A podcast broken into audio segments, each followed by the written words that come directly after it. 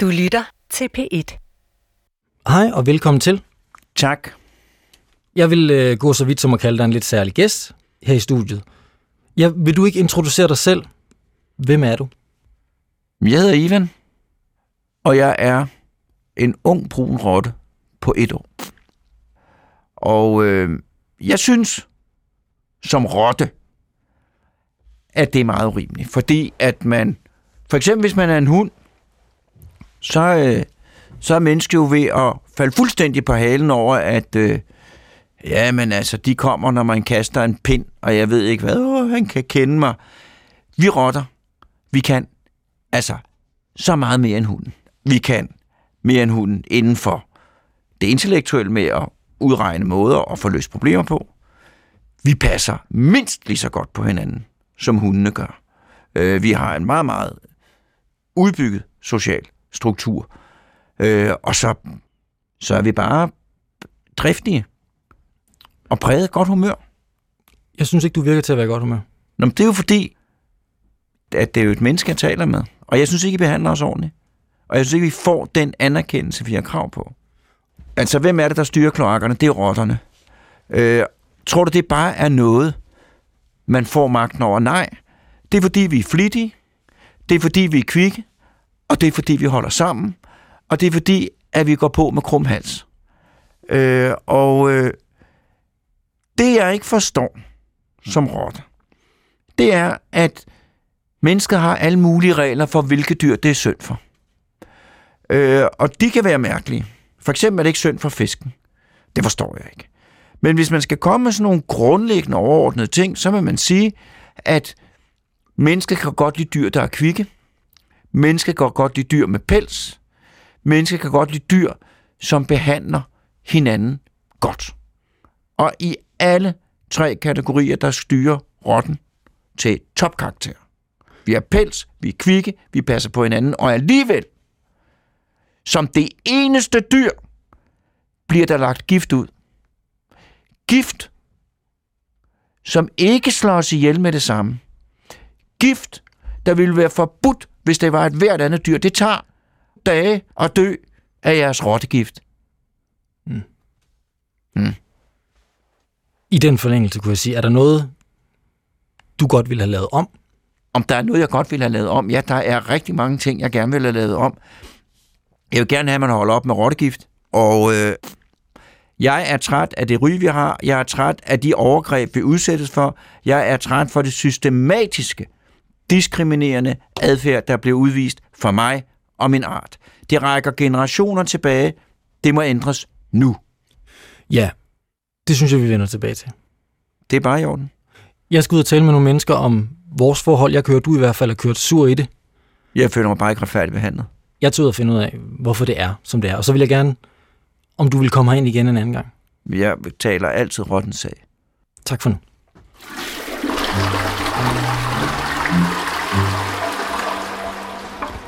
Velkommen til Dræb for Danmark.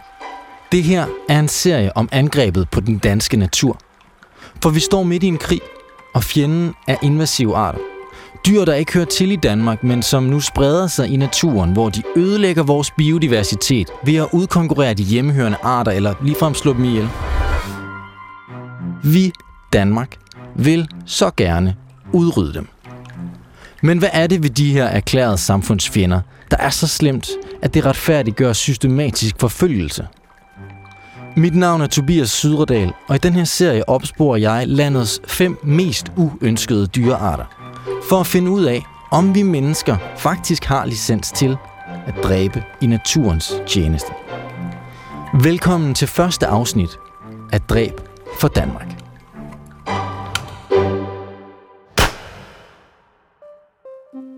Vi kan lige så godt begynde den her serie med at gå helt til den politiske top. For krigen om den danske natur er jo ikke noget, dyrene har besluttet sig for at gå ind i. Det er os mennesker, der har regnet på og mener, at nogle dyr simpelthen ikke passer ind i vores natur, og derfor skal de væk.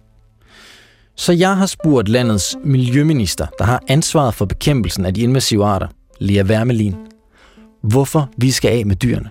Vi bekæmper de invasive arter, fordi de er et problem, og FN har været med til at lave en rapport, hvor man kigger på, hvad er egentlig de største problemer for vores natur globalt set. Vi står i en naturkrise, ikke bare i Danmark, men også globalt, hvor cirka en million arter er i fare for helt at forsvinde, og en af de største trusler der, det er faktisk invasive arter, og der skal Danmark også løfte vores del af ansvaret, dels fordi vi gerne vil passe på vores egen natur, men også fordi vi er en lille brik i det store billede. En invasiv art er dyr, der ikke kommer fra Danmark. Det indvandrer i naturen, som ødelægger livet for de danske dyr, men det kan også være dyr, der simpelthen bare plager os så meget, os mennesker, og er så dyre og omkostningsfulde for vores samfund, at vi vil af med dem. Eller i hvert fald arbejde for, at de ikke spreder sig for meget. Det gælder eksempelvis den brune rotte. Den er kommet hertil fra Rusland i 1716 med en flåde af skibe, dengang den russiske zar Peter den Store skulle besøge København. Med ombord, der var den brune rotte. Og hvis du på et tidspunkt endnu er blevet lidt forvirret over, at jeg har sagt brun rotte og tænkt, hvad er det for en rotte, så er det bare rotten. Det er den rotte, vi har allermest i hele Danmark. Det er den brune rotte. Den er over det hele, og derfor kalder jeg den også fremadrettet tit bare for rotte. Hvis man sådan bare spoler det lige en, en tak tilbage, så er det allerbedste selvfølgelig at forebygge. Men det er rigtigt, der er nogle arter, som er kommet til Danmark også for mange år siden, og som har spredt sig meget. Og der er det ikke sikkert, at vi kan nå helt tilbage til, at de ikke er en del af den danske biodiversitet, fordi øh, de har fået lov til at fylde så meget, som de gør. Så der må man prøve at begrænse skaden. Og når vi her i første afsnit af Dræb for Danmark tager fat i den brune rotte, så er det netop fordi den er en af de dyrearter, der er umulig at komme af med. Men derfor bekæmper vi den jo stadig, når vi møder den, for den er et stort problem både økonomisk og fordi den spreder smitte af livstruende sygdom. Nu begynder vi historien om den brune rotte i Danmark. Vi kan ikke lide den. Folk er bange for den. Den har mytisk status også, øh, så, så, så den er i vores bevidsthed et meget, meget farligt dyr. I Virum nord for København bor en mand, som ved rigtig meget om rotter. En af landets fremmeste, hvis ikke den fremmeste rotteekspert, det er faktisk ham, der har skrevet den gældende bekendtgørelse om forebyggelse og bekæmpelse af brun rotte. Jeg hedder Peter Vejle. Øh, jeg er konsulent øh, med speciale i rotter og mus. Hans venner, eller folk han taler med, kalder ham nogle gange for en slags mand af underverdenen. Og der er millioner. Øh, nogle gange plejer man at sige, at der er lige så mange, som der er indbyggere i Danmark. De skal tælles i millioner. Det skal de. I Danmark er det sådan, at hvis du har fået rotter, fået konstateret rotter, så skal du finde ud af, hvor de her rotter kom fra. Og når kloakmestre og andet godt folk ikke kan finde ud af, hvor rotterne kommer fra, så ringer man til Peter Vejle. Nogle gange, når folk har rotter, så bliver de dybt fortvivlede. Folk har rotter nogle gange i halve eller hele år.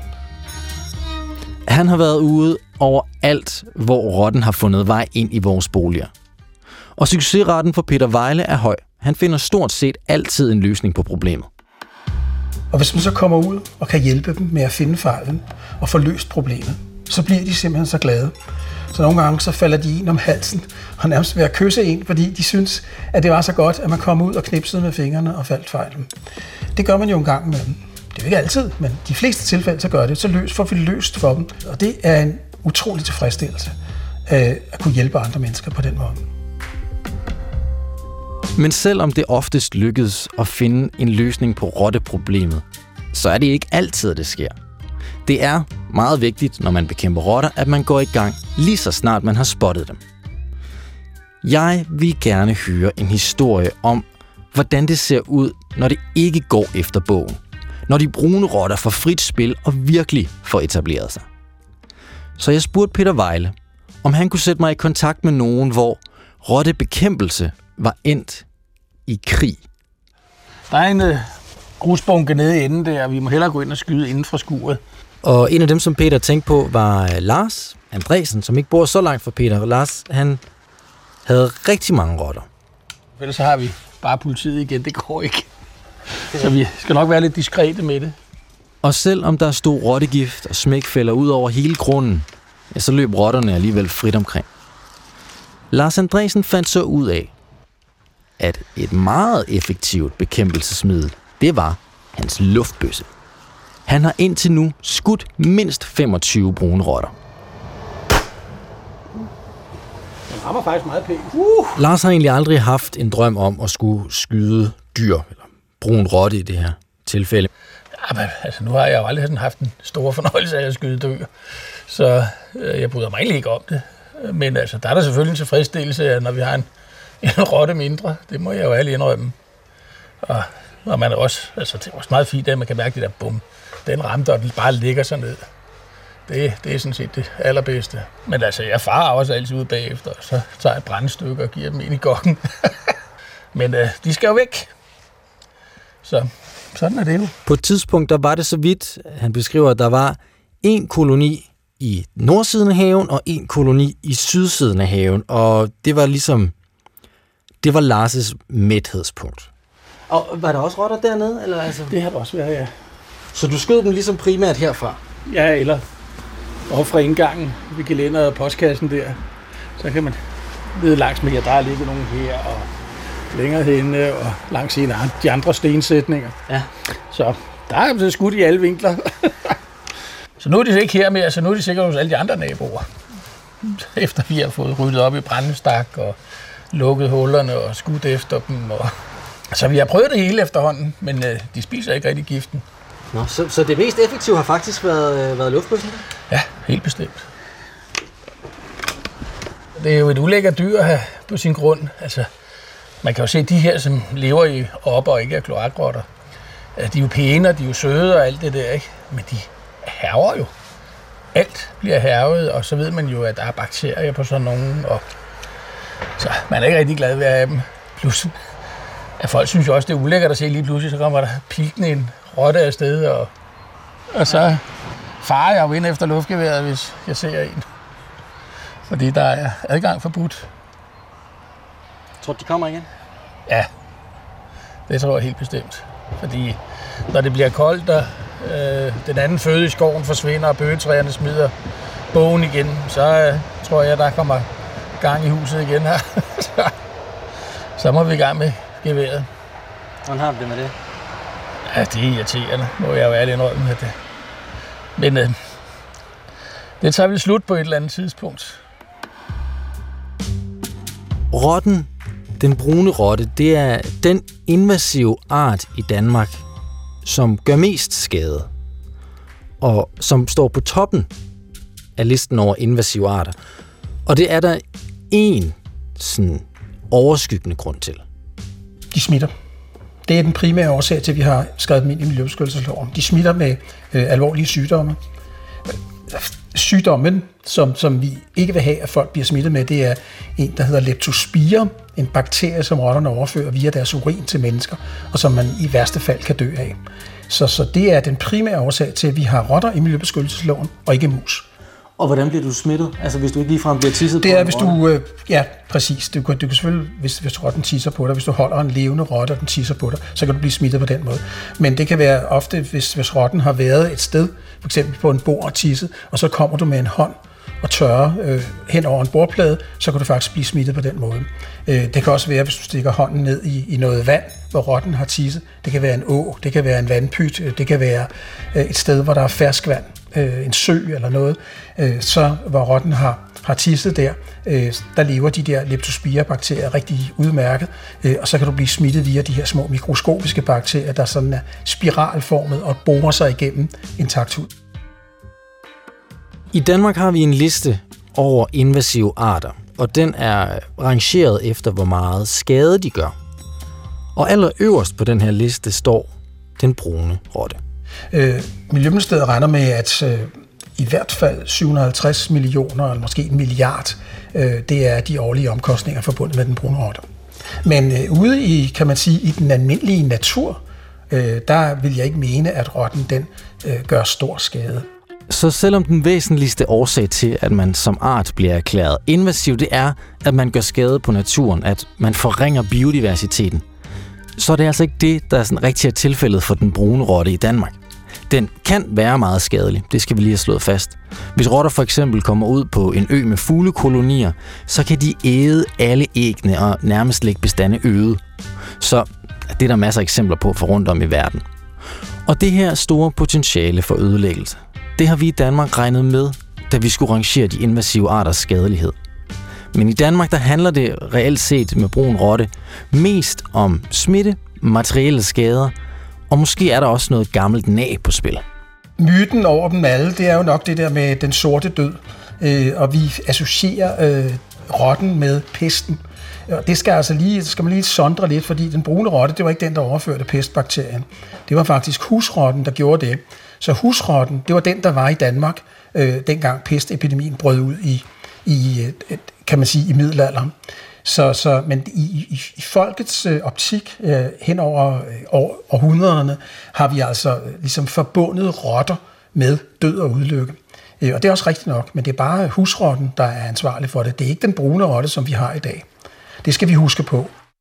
Der er altså flere grunde til, at vi bekæmper den brune rotte. Der er økonomien, så er der smittespredningen, og så har den også et dårligt ry. Den er ikke så populær. Men måden, vi bekæmper rotter på, er ikke altid optimal. Faktisk, så bryder den vores egne lov. Der, hvor vi fejler, og der, hvor vi, vi, vi ikke lever op til kraven, kraven i dyrevandsloven om en human aflivning, det er, når vi øh, anvender antikoagulanter, altså rottegift til rotterne. De dør først efter 4 til seks dage, øh, og i det, per, den periode har de haft øh, mange indre blødninger og øh, mange smerter. Så kan man sige, hvorfor tillader vi det, når vi har dyreværnslovens paragraf 1, der siger, at vi skal behandle dyr ordentligt, og kan man sige, undgå, at de udsættes for smerte og lidelse osv. Det er fordi, at man har øh, indset, at indtil videre, så bliver vi nødt til at anvende de her gifte. Vi har ikke noget andet effektivt middel til at bekæmpe rotterne på den her effektive måde, som vi snakkede om før. Også hos det dyreetiske råd, som er sat i verden for at rådgive fødevareministeren om, om dyrevelfærd, der siger man åbent, at når det kommer til rottegift, så træder vi ind i, hvad man kan kalde en ret sprængfarlig etisk gråzone. Ja, mit navn det er Bengt Holst, og jeg er formand for det dyreetiske råd. Ja, og det, er, det er jo et valg, man har foretaget. Der er ingen tvivl om, det er meget lidelsesfuldt for rotter. Det gælder også mus. Øh, der er ingen, den bedste måde at fange både rotter og mus på, set ud fra et dyrevelfærdsmæssigt synspunkt, det er en form for klapfælde, altså hvor de dør med, med, med det samme. Problemet er bare med rotten, at de er enormt kloge, de er enormt smarte, og undgår de der fælder, er enormt dygtige til at finde ud af, at den der, den skal jeg ikke røre ved, så kommer de ikke i nærheden af den. Så hvis man laver en ordentlig rottebekæmpelse, så griber man, bliver man nødt til at gribe til andre midler. Der har man altså kommet til at bruge gift af forskellige slags, men selv med gifte er der jo lavet lovgivning. Der er nogle gifte, man ikke må bruge, og man prøver hele tiden at reducere de lidelsesvoldende del ved giftene bedst muligt, men samtidig selvfølgelig holde, sørge for at have en gift, der er effektiv nok til rotten. Og det er klart, der kommer man i et forfærdeligt skisma, hvor meget lidelse skal man acceptere for rottens vedkommende, for at kunne bekæmpe den, altså for at opnå det forvaltningsmæssige mål. Og det er en meget, meget svær beslutning. Og det kan man altid diskutere. Men det her det er så en rent politisk beslutning, man har, man har besluttet, at vi vil i vores samfund, fordi de kan gøre skade på forskellige vis, bekæmpe dem. Og det skal vi gøre bedst muligt, men selvfølgelig under behørigt hensyn til, at de ikke lider mere end højst nødvendigt. Grunden til, at jeg taler med Bengt Holst, er ikke bare for at tale om den brune rotte. Jeg taler også med ham, fordi i alle episoder af Dræb for Danmark, der handler det om dyr, vi gerne vil udrydde. Og fordi vi mennesker har udnævnt os selv til chefer for naturen, så vil jeg helt generelt gerne vide, hvilke retningslinjer vi har udstukket for os selv, når vi tager ansvar for naturen og dræber dyr. Dyreetik er jo en størrelse, der fortæller noget om, hvordan vi forholder os til dyrene omkring os. Altså man siger, vi skal have lov at udnytte dyrene i et eller andet omfang, eller er man den anden etiske tilgang er til, at vi slet ikke skal have lov til at udnytte dyrene på nogen som helst måde, så har man selvfølgelig forskellige konklusioner i den anden ende, at hvordan skal vores forhold til dyrene så være. Nok tro, de fleste mennesker herhjemme har nok en vis form for nytteetisk tilgang til tingene, og det er sådan, at vi kan da godt tillade os at udnytte dyr i et vist omfang, men selvfølgelig med begrænsninger, og så kommer diskussionen om, hvor ligger de her begrænsninger, og det er det meget af vores arbejde i det dyreetiske råd går ud på. Og her er det på tide at tilføje et stykke særligt irriterende fakta. En information, som i den grad besværliggør dilemmaet om, hvor langt vi kan tillade os at gå i bekæmpelsen af invasive arter. For virkeligheden er, at alle, alle invasive arter er blevet ført hertil af os mennesker. Det er vores egen skyld. De er her. Vi har ikke altid indført dyrene med vilje. Nogle gange så er de kommet med på en rejse som blinde passagerer, men det er altid os, der har flyttet dem længere, end de selv kunne have spredt sig. Så, og det her spørgsmål må du godt have i baghovedet resten af serien, kan vi tillade os med alle midler at udrydde dyr, vi selv har bragt til landet? De dyr, der har fortrinsret herhjemme, det er den lokale fauna, altså dem, der er udviklet herhjemme, har været der hele tiden. Så vi har taget et valg og sagt, at dem, der så kommer for at udrydde dem, ikke af en naturlig succession, fordi det må vi sige, det er ok. Hvis der er nogen, der langsomt udbreder sig fra Tyskland, eller hvor de nu kommer fra, som ulven gør for øjeblikket for eksempel, og kommer ind i Danmark, jamen det er en naturlig følge af en, udv- hvad skal vi sige, en udvikling, der sker. Det skal lov at foregå. Det har altid foregået, og sådan skal det også lov at være. Men hvis det er også mennesker, der går ind og påfører dem den her, så har vi også, da det er også mennesker, der har indført de der nye arter, så er det også vores ansvar at få dem kontrolleret og få dem fjernet igen. Så det er sådan det overordnede ansvar, vi har. Men vi har også et dyreetisk ansvar, et dyrevelfærdsmæssigt ansvar over for de dyr, vi har med at gøre, og derfor kommer etikken ind for over for den måde, vi så kontrollerer eller prøver at, at eliminere øh, de her invasive arter igen. For der skal man huske på, det er jo ikke bare et begreb, vi flytter. Det er individer, det er levende individer, vi flytter, som i princippet har lige så stor behov for øh, at undgå lidelser, som de arter, vi har hjemme i forvejen.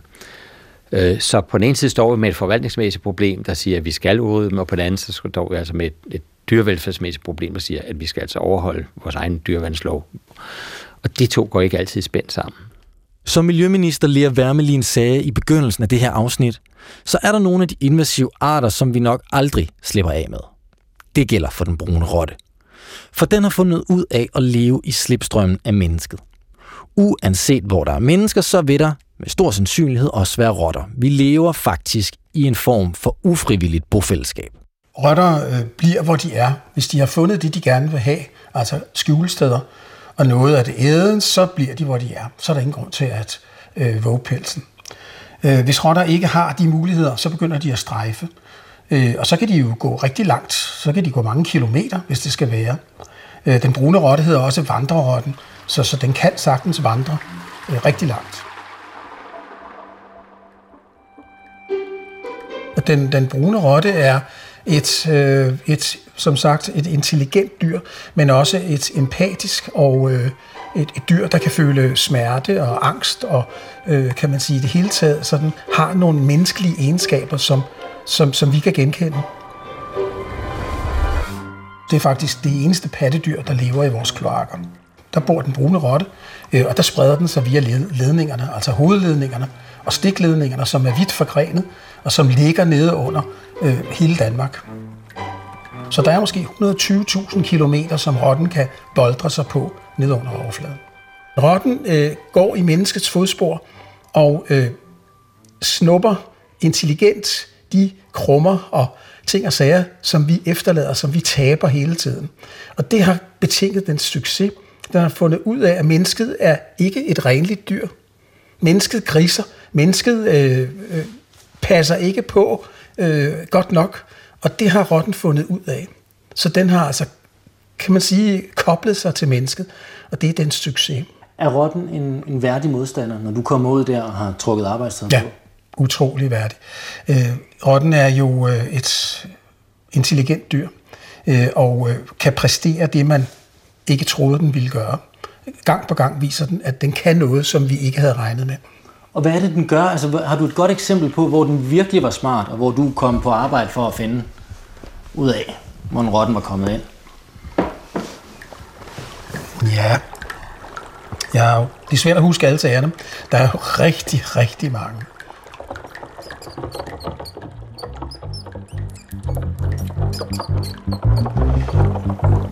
Vil sige, at rotter, de kan jo, de kan jo, de er jo sindssygt dygtige til at kravle og sådan ting. Altså, jeg, jeg kan jo fortælle, at rotter kan jo kravle op øh, til 4. 5. sals højde, op igennem en faldstamme. Det siger jo noget om dens, dens evne til at, at, at bryde igennem, hvor man ikke troede, den kunne. Og så tænker man, nå jamen, hvad så, når folk de skyller ud der, når den er på vej op? Den starter jo helt nede fra kloakken, kommer ud fra hovedledningen, ind i stikledningen, og begynder så at arbejde sig op igennem faldstammen så er der jo folk, der er måske 10 lejligheder eller 12 lejligheder i sådan en opgang der. Så når folk trykker på knappen, så kommer der jo ting og sager, vand og alle mulige andre brødsøger af forskellige ting og sager. Der står den jo bare fast inde i faldstammen. Der klemmer den ud med, med ben og arme, så at sige, øh, og så hager den sig fast der, indtil det er overstået, og så maver den sig videre op igennem faldstammen. Og det kan den jo være udsat for mange gange, når den er på vej op. Så kan den få sådan nogle, nogle øh, kan man sige, piles of shit, for at sige det på godt dansk, der kommer ned. Det er ikke noget problem. Den bliver ved med at køre op igennem, indtil den når det, den gerne vil. Holder den fast altså med kløren, eller står den sådan i spænd med armene? Den ud? står som et X inde i faldstammen. Altså 4-5 sals højde, op igennem faldstammen, op igennem vandlåsen på toilettet, og whoops, så sidder den lige pludselig på toiletsædet øh, og ryster sig lidt, og så er den rundt i rummet, eller inde i lejligheden, alle mulige steder osv., og så har man problemet. Det lyder som en anden actionfilm af Tom Cruise. Det er der også. Det, det, er, det er Tom Cruise gang 3, vil jeg sige. Ja. Okay. Hva- hvad synes du om rotten? Jamen, øh, jeg respekterer den, og jeg synes, det er et fantastisk uh, inspirerende dyr. jeg hader den ikke, det kunne jeg aldrig drømme om. Uh, jeg vil gerne være med til at bekæmpe den, men allerhelst vil jeg forebygge den. Vi skal forebygge, at rotten ikke får den, kan man sige, de udfoldelsesmuligheder, som vi giver den. Det er også mennesker, der giver rotten de nicher, som den er så dygtig til at, at, at udnytte. Du tror ikke, vi kommer den til livs? Aldrig nogensinde. Aldrig. Vi skal udrydde mennesket, før vi udrydder den brune rotte. Vi er nået til vejs ende i programmet om den brune rotte. Det er et dyr, som vi jo på godt og mest ondt lever meget nært sammen med. Men jeg lovede jo at tage en opfølgende snak med rotten Ivan. Ja, han er nok ikke helt tilfreds med os mennesker, men, og det må jeg se, om jeg kan få frem, han må også kunne forstå, at de skaber massive problemer for os. Hej Ivan, fordi du vil komme ind igen. Jamen, det er til hver en tid. Siden sidst har jeg været ude at tale med nogle af dem, som bekæmper jer. Ja. Og jeg havde vores snak i baghovedet, og øhm, det jeg ligesom tog mest med mig, det var, at du var øh, træt af det ry, I havde som skadedyr. Og det, som jeg så hører, det er, det springende punkt, det er, at de spreder smitte. Derfor bekæmper vi jer, fordi I, I spreder stadigvæk smitte. Det godt være, det ikke er pest, Hvordan spreder vi smitte? når du tisser. Tror du ikke også, du spreder smitte, når du tisser? Altså, Alle spreder sp- smitte, når de tisser. I koster en milliard om året. Ja, vi koster en milliard om året. Hasselmusen, den fik en hel bro. Det koster flere milliarder. Har de overhovedet givet at gå over den bro? Nej. Men Hasselmusen, den er sød. Rotten, den er grim og dum og skal dø. Og spreder smitte. Og spreder smitte. Det med giften. Vi kommer nok ikke til at ændre det. Men jeg vil medgive, og det bliver medgivet derude, vi er inde i en gråzone, når det kommer til giften. Vi vil gerne bekæmpe jer, og vi har ikke en bedre måde at gøre det på. Det er, ligesom, det er et kompromis med giften her. Et kompromis mellem hvad? Ja, det, ja, det er vi så... Altså et kompromis, altså kompromis er, vi kan ikke ændre på, at vi skal slå jer ihjel. Men så har vi indgået et kompromis, der betyder, at vi slår jer ihjel på en lidelsesfuld måde. Det er jo, det er jo ikke en forhandling. Vi vil gerne slå jer ihjel.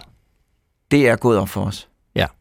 Og rottegift er den mest effektive metode at gøre det på, fordi I er jo over det hele, så hvis vi bruger... I er også over det hele. Ja.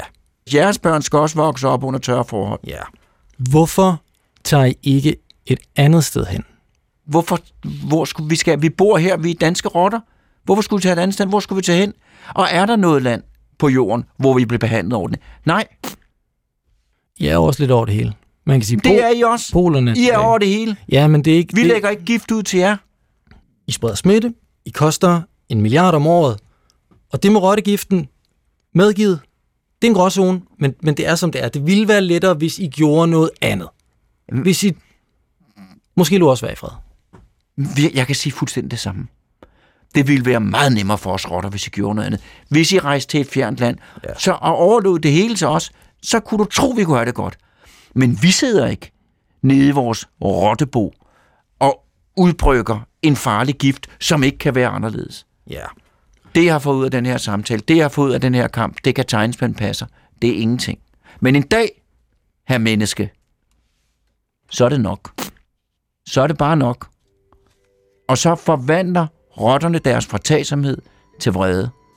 Det er jo en trussel, det her. Det er ikke en trussel, det er en oplysning. Det kan ikke være anderledes. Vi ved godt, det er en gråzone, men sådan er det bare. Er det ikke sådan, man argumenterer som menneske? Tak. Jeg siger bare, fy for satan. Tak, fordi du kom ind igen. I den her serie har vi valgt at give de invasive arter stemmer. Menneskestemmer, der kan udtrykke holdninger og intelligens. Ideen er at tydeliggøre de dilemmaer og overvejelser, vi mennesker har med os selv, når vi slår dyr ihjel i naturens tjeneste. Som dilemmaet i, at vi vil af med den brune rotte, vi selv har bragt hertil.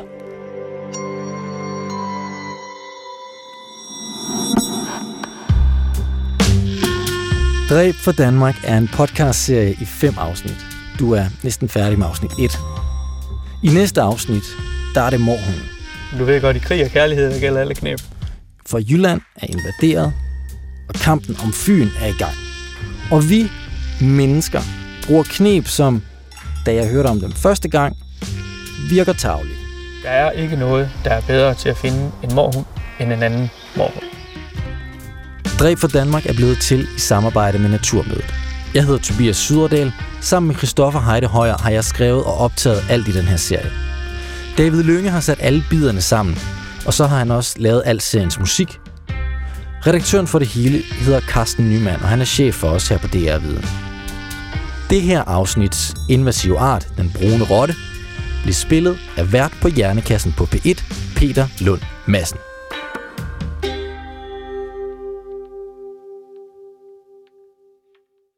Du kan høre flere P1-podcasts i DR's radio-app. Det giver mening.